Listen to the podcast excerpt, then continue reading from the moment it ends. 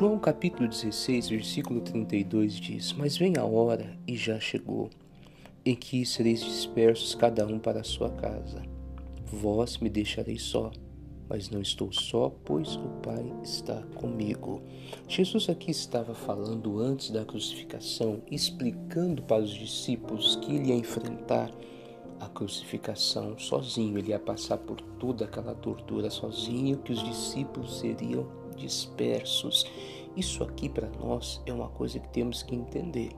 Que muitas batalhas que nós passamos, e posso dizer que a maioria delas, serão enfrentadas somente por nós com a nossa fé. Não vai ter pessoas ao lado ajudando muitas vezes, não vai ter alguém estendendo a mão. Então nós temos que entender que algumas batalhas, e repito, a maioria delas é você e a sua fé no Senhor para enfrentá-las.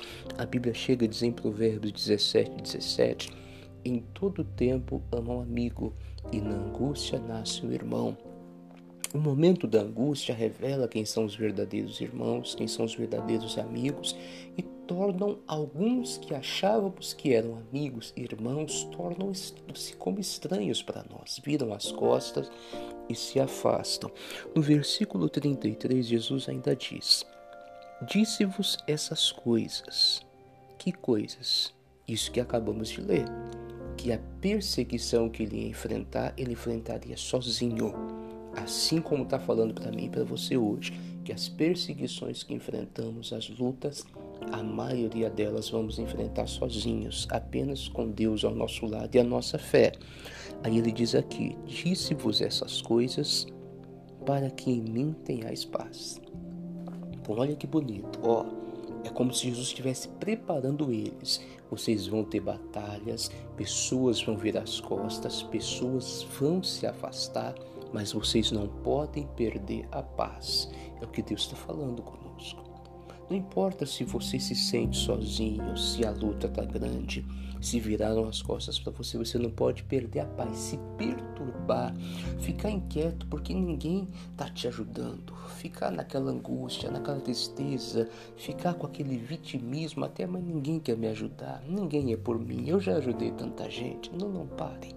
Jesus está te falando antes para que você tenha paz. Aí ele nos dá uma garantia na continuação do versículo.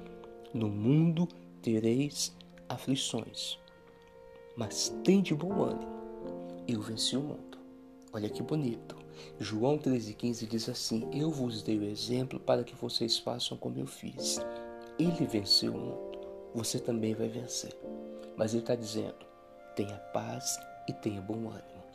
Em outras palavras, aqui, para ficar bem mais claro para você, abandonaram você, viraram as costas para você diante de uma luta. Não perca a paz e não perca o ânimo, porque você tem o Senhor com você, você tem a presença de Deus com você e como Jesus venceu, você também vai vencer. Então guarde essa palavra no teu coração. Não perca a paz, não perca o ânimo.